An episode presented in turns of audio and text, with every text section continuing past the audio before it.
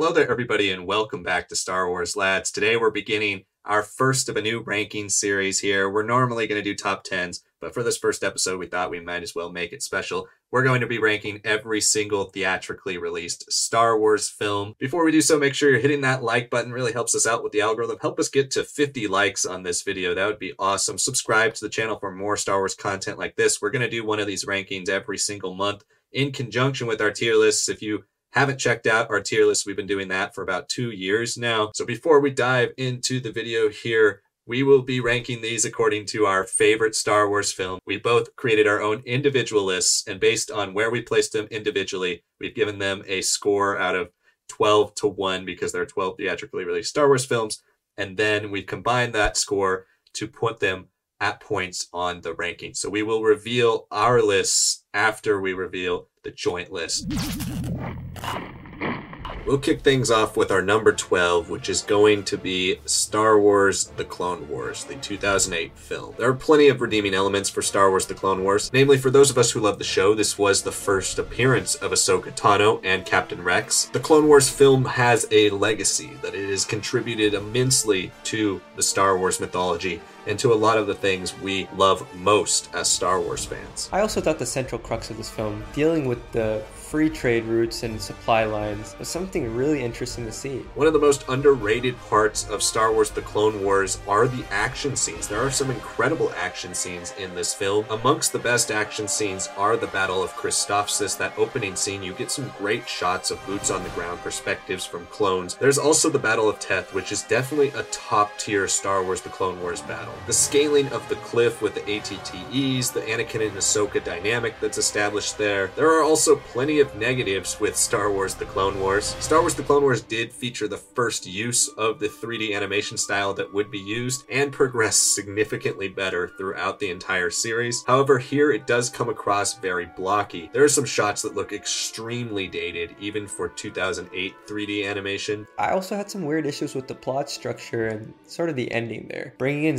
The Hutt as this, like, oh, last surprise sort of thing, you know, upending the story that we've been following. And the ending is just pretty bland. Although we probably enjoy the Clone Wars movie more so than most people, it does still come in 12th place for both of us on our individual lists as well as this joint list.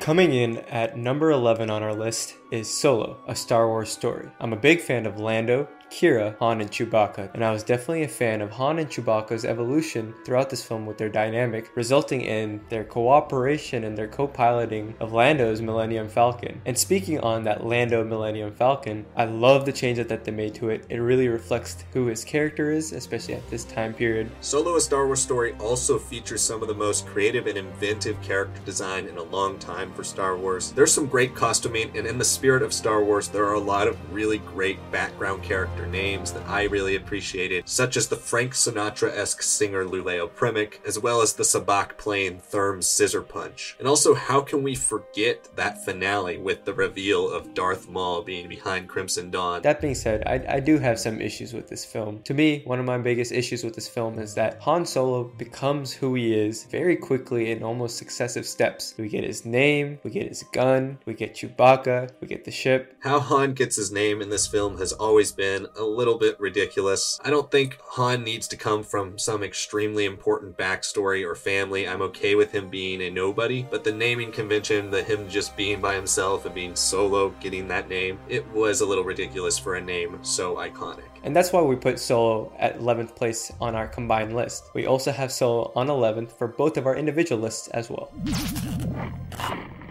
Coming in in 10th place for us is going to be Star Wars Episode 2 Attack of the Clones. One of the best parts of this film is the Obi Wan Kenobi plotline. Obi Wan's plot discovering Kamino and tracking down Jango Fett is arguably one of the most important in the history of the galaxy. It leads to some great fight sequences with Jango Fett, a wonderful performance by Temuera Morrison as the character, the introductions to the clones and the Kaminoans, the design of Kamino, all of it is such a great piece of this film. I'm also a big fan fan of the infantry designs. We get the clones introduced here, obviously, and they have a lot of this 40s aesthetic, retro futurism that I really appreciated. And the B2 battle droids with a great entrance, knocking out another B1. It just looks so cool and menacing. You also have the incredible Battle of Geonosis. The arena battle is something that is very near and dear to my heart. The action with all of the Jedi taking on the droids, getting to see so many of the Jedi who are background characters in the Phantom Menace finally get to have moments where you see their skills, understand their power and the Force and power as duelists. Then on top of that, you have the actual battle itself, which is a very underrated part of the film. The way George Lucas and David Tattersall decided to shoot that sequence was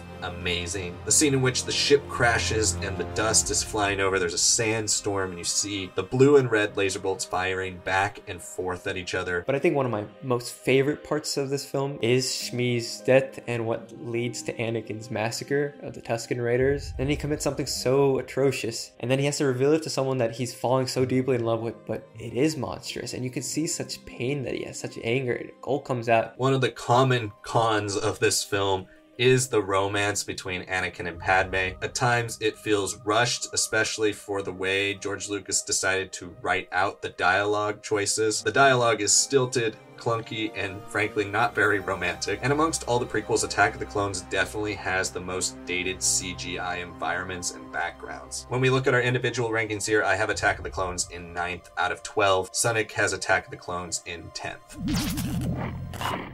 The Rise of Skywalker, Episode 9. Daisy Ridley's performance here. Absolute knockout. You really feel the weight of some of the revelations that she's dealing with. It definitely helps that Ian was back as Palpatine. A lot more manipulation than I expected. Very different from the way he handled Anakin. One thing to admire about The Rise of Skywalker is its insistence on trying to push forward the lore. The creation of something like the planet Exegol or the Sith Eternal add a new dimension to an ancient order that Palpatine has taken and morphed into something all his own. And speaking of Palpatine, Ian McDiarmid's performance is still maniacally awesome. Every line he delivers is filled with that juicy evilness, exactly the way he does it in Revenge of the Sith. Palpatine with bass boosted lightning.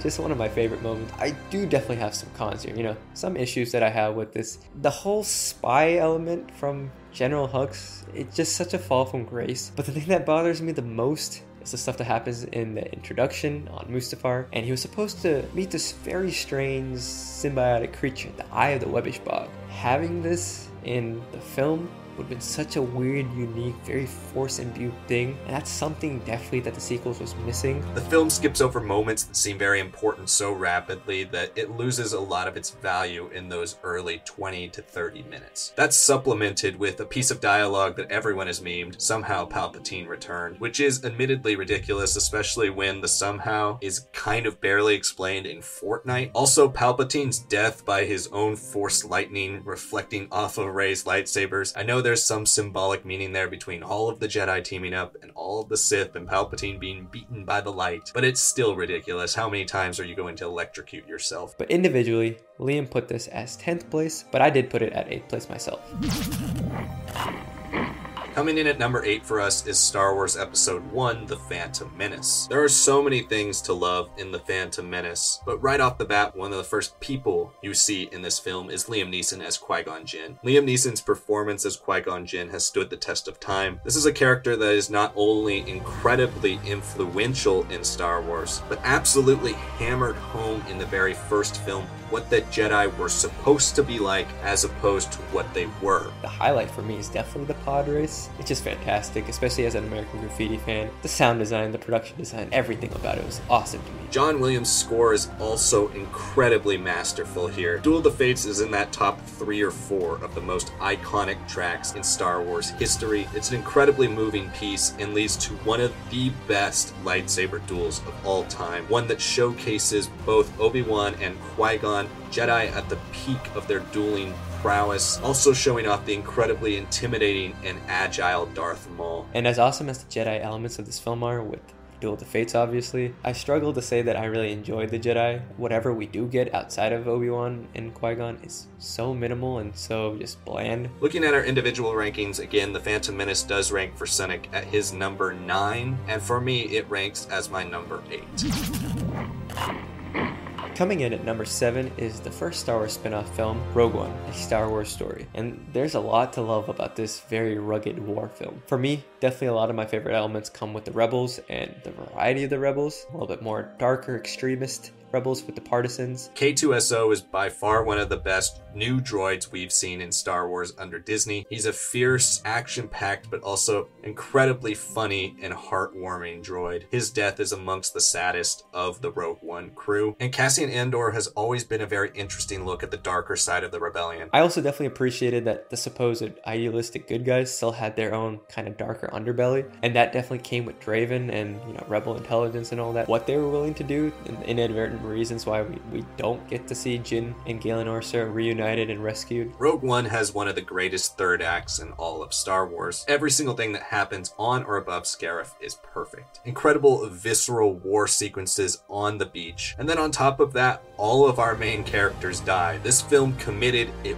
went for it, and it killed everyone off in an incredibly emotional and touching end. I was definitely a big, big fan of seeing every Starship squadron entering Scarif for the Rebels. When we see Blue Squadron leader, then we suddenly also see Red Squadron leader, Gold Squadron leader. I love it for continuity reasons, but I also just love seeing them back. Darth Vader is perfect in this film. Everything from Vader's castle on Mustafar, and then of course what is arguably amongst the greatest Darth Vader sequences of all time, the hallway sequence where he mows down those rebel soldiers. Let's move on to some of the cons of this film. As cool as the partisans are, their leader Saw Gerrera is kind of misused in this film. Now we just kind of see Saw Gerrera as a little bit of like a loony bin as opposed to the more complicated, dangerous, unstable figure that we expect. Rogue One was the first of the A Star Wars story films, and because of that, they decided to go with something different and do no crawl, and that jumpstarts us into an incredibly poorly paced first act. Again, for our combined list, we put Rogue One as seventh place, but on our individual list, Liam and I put it at sixth place.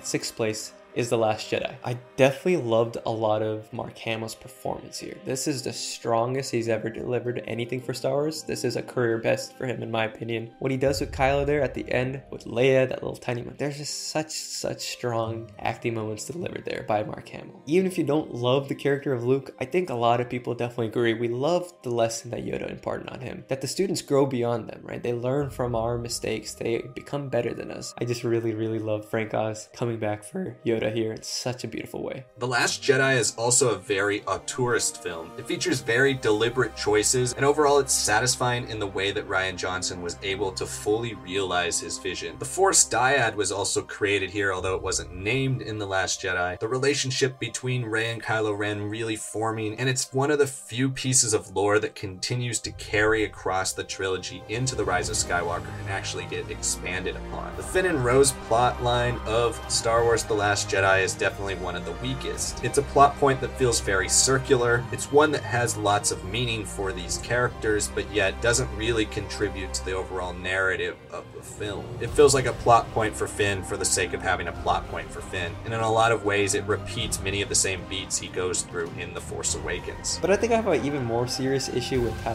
Hux is characterized here. He becomes just this sort of Muppet, just repeating what Kylo says at the end, becoming this joke. You know, we put this combined on our list as sixth place. For Liam, he put it as his seventh favorite Star Wars film. For myself, I put it as my fourth favorite Star Wars film.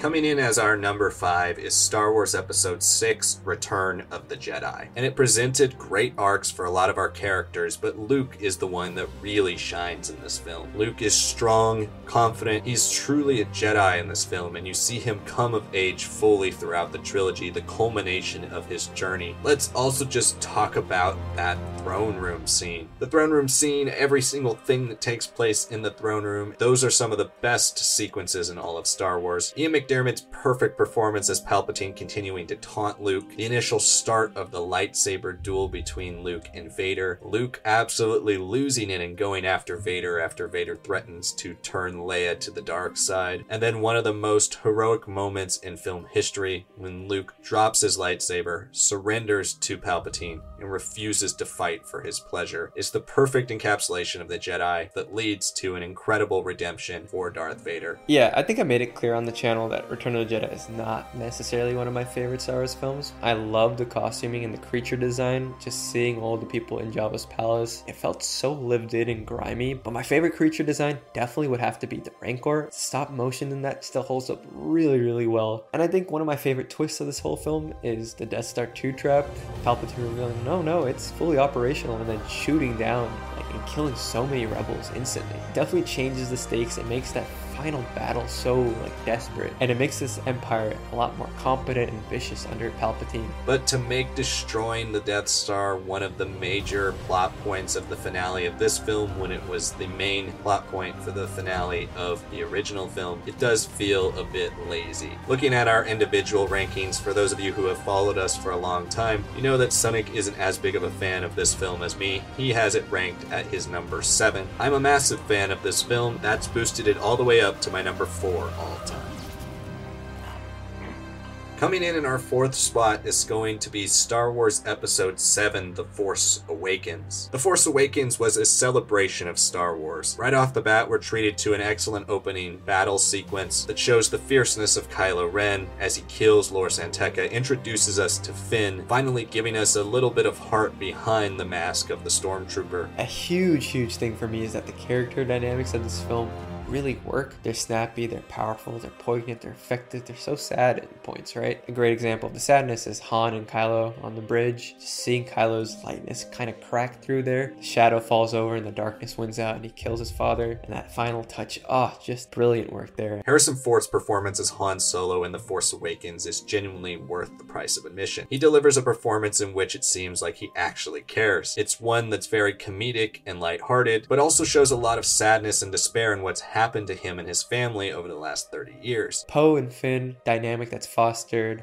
the name given, the reunion, wish it was as well used in the rest of the trilogy, and it's, it's just not. And I also love Daisy Ridley, what she brought with Rey. There's a physicality to her character, you know, it belies the emotional insecurity that she carries throughout this film and throughout much of the sequel trilogy. I'm also not a fan of Starkiller Base. It doesn't feel like it was the most unique weapon to go with. The Big thing for me is that the New Republic, where it stands, its failings for why the First Order was able to kind of march in unchallenged because of what the New Republic was or wasn't doing. I don't understand why we had to make this just rebels versus Empire again. R2 shutting down until the right moment just to reveal the piece of the map that's needed to complete the map to Luke is really convenient. Going back to our individual rankings, both Sanak and I have The Force Awakens at our fifth spot. However, our disagreements over the placement of Return of the Jedi and The Last Jedi allowed The Force Awakens to creep up into number four on our joint list. Coming in at number three on our list is the film that started this whole thing off Star Wars, now more commonly known as A New Hope. Incredible film for so many reasons, and it still stands the test of time even today. Star Wars Episode 4 A New Hope started everything. The opening text crawl, the lightsabers, the Force, the spaceship designs, references to the past like the Clone Wars, the iconic score and opening main title theme, the Force theme. Every single piece of Star Wars media after this owes a full debt of gratitude to A New Hope. If it wasn't for A New Hope, we'd have nothing. The characters in Star Wars Episode 4 A New Hope are very much so a reason why this film has stood the test of time. The far boy hero character of Luke Skywalker, the one that grows into the world with the audience, but of course, you have the fierce Princess Leia with so much spunk and great one liners like, Aren't you a little short for a stormtrooper? You have the scoundrel Han Solo, the character who's fully used to this world, that lives in it. It doesn't faze him whatsoever. And then with him as his co pilot is the lovable Chewbacca, giving us a chance to fully attach ourselves to an alien. You have the wise old mentor character in Obi Wan Kenobi who teaches us about the world, gets us interested in what the galaxy has to offer in Star Wars. Then, of course, the brilliant comedic timing of C3PO and R2D2. And then finally, you have the villains in this film. Darth Vader is not just one of the best villains in all of movie history, he's one of the most iconic designs in the history of pop culture. And on top of that, you have the fearsome Grand Moff Tarkin, in a way, our substitute for the Emperor, but a character that shows the ruthless evil that's at the heart of the people in charge of the Empire. I mean, continuing on with the Death Star, I love the Death Star escape. It is really that part of the film where the pace really starts to kick in. Our heroes are united for the first time. They have some iconic lines. The Battle of Yavin is still, to this day, my favorite space battle. The weight of what we're feeling in the Death Star, pacing of it is so well done. Like there is the dogfighting, there is the attrition of the rebels in this last stand. Like, This is it. And on our individual list, we both also put it as third place. It's a film that's in top three for a reason, even today. Coming in at number two is Star Wars Episode 3 Revenge of the Sith. Since its release in 2005, Revenge of the Sith has become one of the landmark pieces of pop culture for our generation of Star Wars fans. It almost single handedly made it acceptable to be loving of the prequel trilogy, but on top of all of that, it is just a great film. It's the culmination of Anakin Skywalker's story as he spirals in to the infamous Darth Vader. Ewan McGregor's performance as Obi Wan Kenobi is also excellent. He hits some of the highest dramatic highs in the film, but he also brings a physicality to Obi-Wan Kenobi, which is absolutely astounding. Hayden Christensen also gives it his all in this film. His performance is tragic and haunting, but his physicality, just like Ewan McGregor's, is top notch. Obi-Wan versus Anakin on Mustafar. What an iconic location. What an incredible display of two performers mastering their stunt choreography. Ewan and Hayden absolutely deliver in the fight, and it's one of the best moments in the film. Anakin isn't just falling to the dark side because, oh no, Padme's gonna die. He's manipulated by the good guys and the bad guys. He's being bounced back and forth, and he does the right thing ultimately, right? He goes to Mace Windu, but because of how much the Jedi have manipulated him, and especially after seeing the Clone Wars, that final decision, yes, it's wrong of Anakin to do it, but it, it makes so much sense, and this film does a great job on its own too. Ian McDiarmid is at his most devilishly evil here. Palpatine is maniacal, ruthless, and skilled, you can absolutely see why this man took over an entire galaxy. I also really love the Darth Vader construction and how it's paralleled with Padme delivering Luke and Leia, and the sadness of losing Padme, the despair of seeing the now fully constructed Vader. Going back to our rankings here, I have Revenge of the Sith as my favorite Star Wars film of all time. Sanak places it as his second favorite ever. And coming in at first place on our combined list here, you guys guessed it, The Empire Strikes Back. I mean, in so many ways, this is just the perfect film. The Empire Strikes Back is great on almost every single technical level. It's got incredible new locations like Hoth, Dagobah, and Bespin. The production design for all of these incredible locations is top notch. And I'm a fan of like all the characters introduced here, like some of the big hitters. Yoda, such a strange creature, but to be the Grandmaster of the Jedi Order at one point, someone to show that size matters, not do or do not, some iconic lines, and an incredible performance by Frank Oz here. Lando here, the suaveness, ultimately living up to the goodness in him, and Palpatine, seeing the master in Vader instead of just having him be this villainous figure who's suddenly even more powerful now, and finding out, oh, he's got someone he's got to answer to. Very cool. Han Solo and Princess Leia in this film are also perfect. The way their relationship grows, their banter, their romance. When Han is frozen in carbonite and Leia says, I love you, he responds, I know. Such a satisfying love story, easily the most satisfying and best in all of Star Wars. And then to add to that, you have the constant irritation of C3PO applied to Han. Harrison Ford and Anthony Daniels work so well together in this film. This is all culminated in the asteroid field sequence, a suspenseful action packed sequence with some incredible special effects. And I definitely love the Force Cave scene. You know, seeing Luke facing Vader, it has such mythological story elements. It has such consequence to how Luke views what he's doing and what he's ignoring at that moment. Big thing for me that I loved, even as a kid, was the Bespin duel. Yeah, the prequel fights might be better choreographed, but there's something so beautifully executed about this. There's a pacing to it, there's a weight to it, there's the toying of Vader until he finally gets irate, and then how it evolves into that great twist of I am your father. The score for The Empire Strikes Back is arguably the best score in all of Star Wars, while also adding the most iconic piece of music in movie history, the Imperial March. It's number one on our combined list, number two for Liam, and number one for myself. Thank you all so much for watching this video. Make sure you hit that like button. Help us get this video to 50 likes. Subscribe to the channel for more Star Wars content just like this. Comment below, let us know your rankings of the 12 theatrical Star Wars films. And of course, you're going to disagree with our rankings. Let us know why instead of just complaining about it in the comments. Keep an eye out for both of our live streams every single week and keep voting in those polls in the community section. Thank you so much for watching, and we'll see you all next time.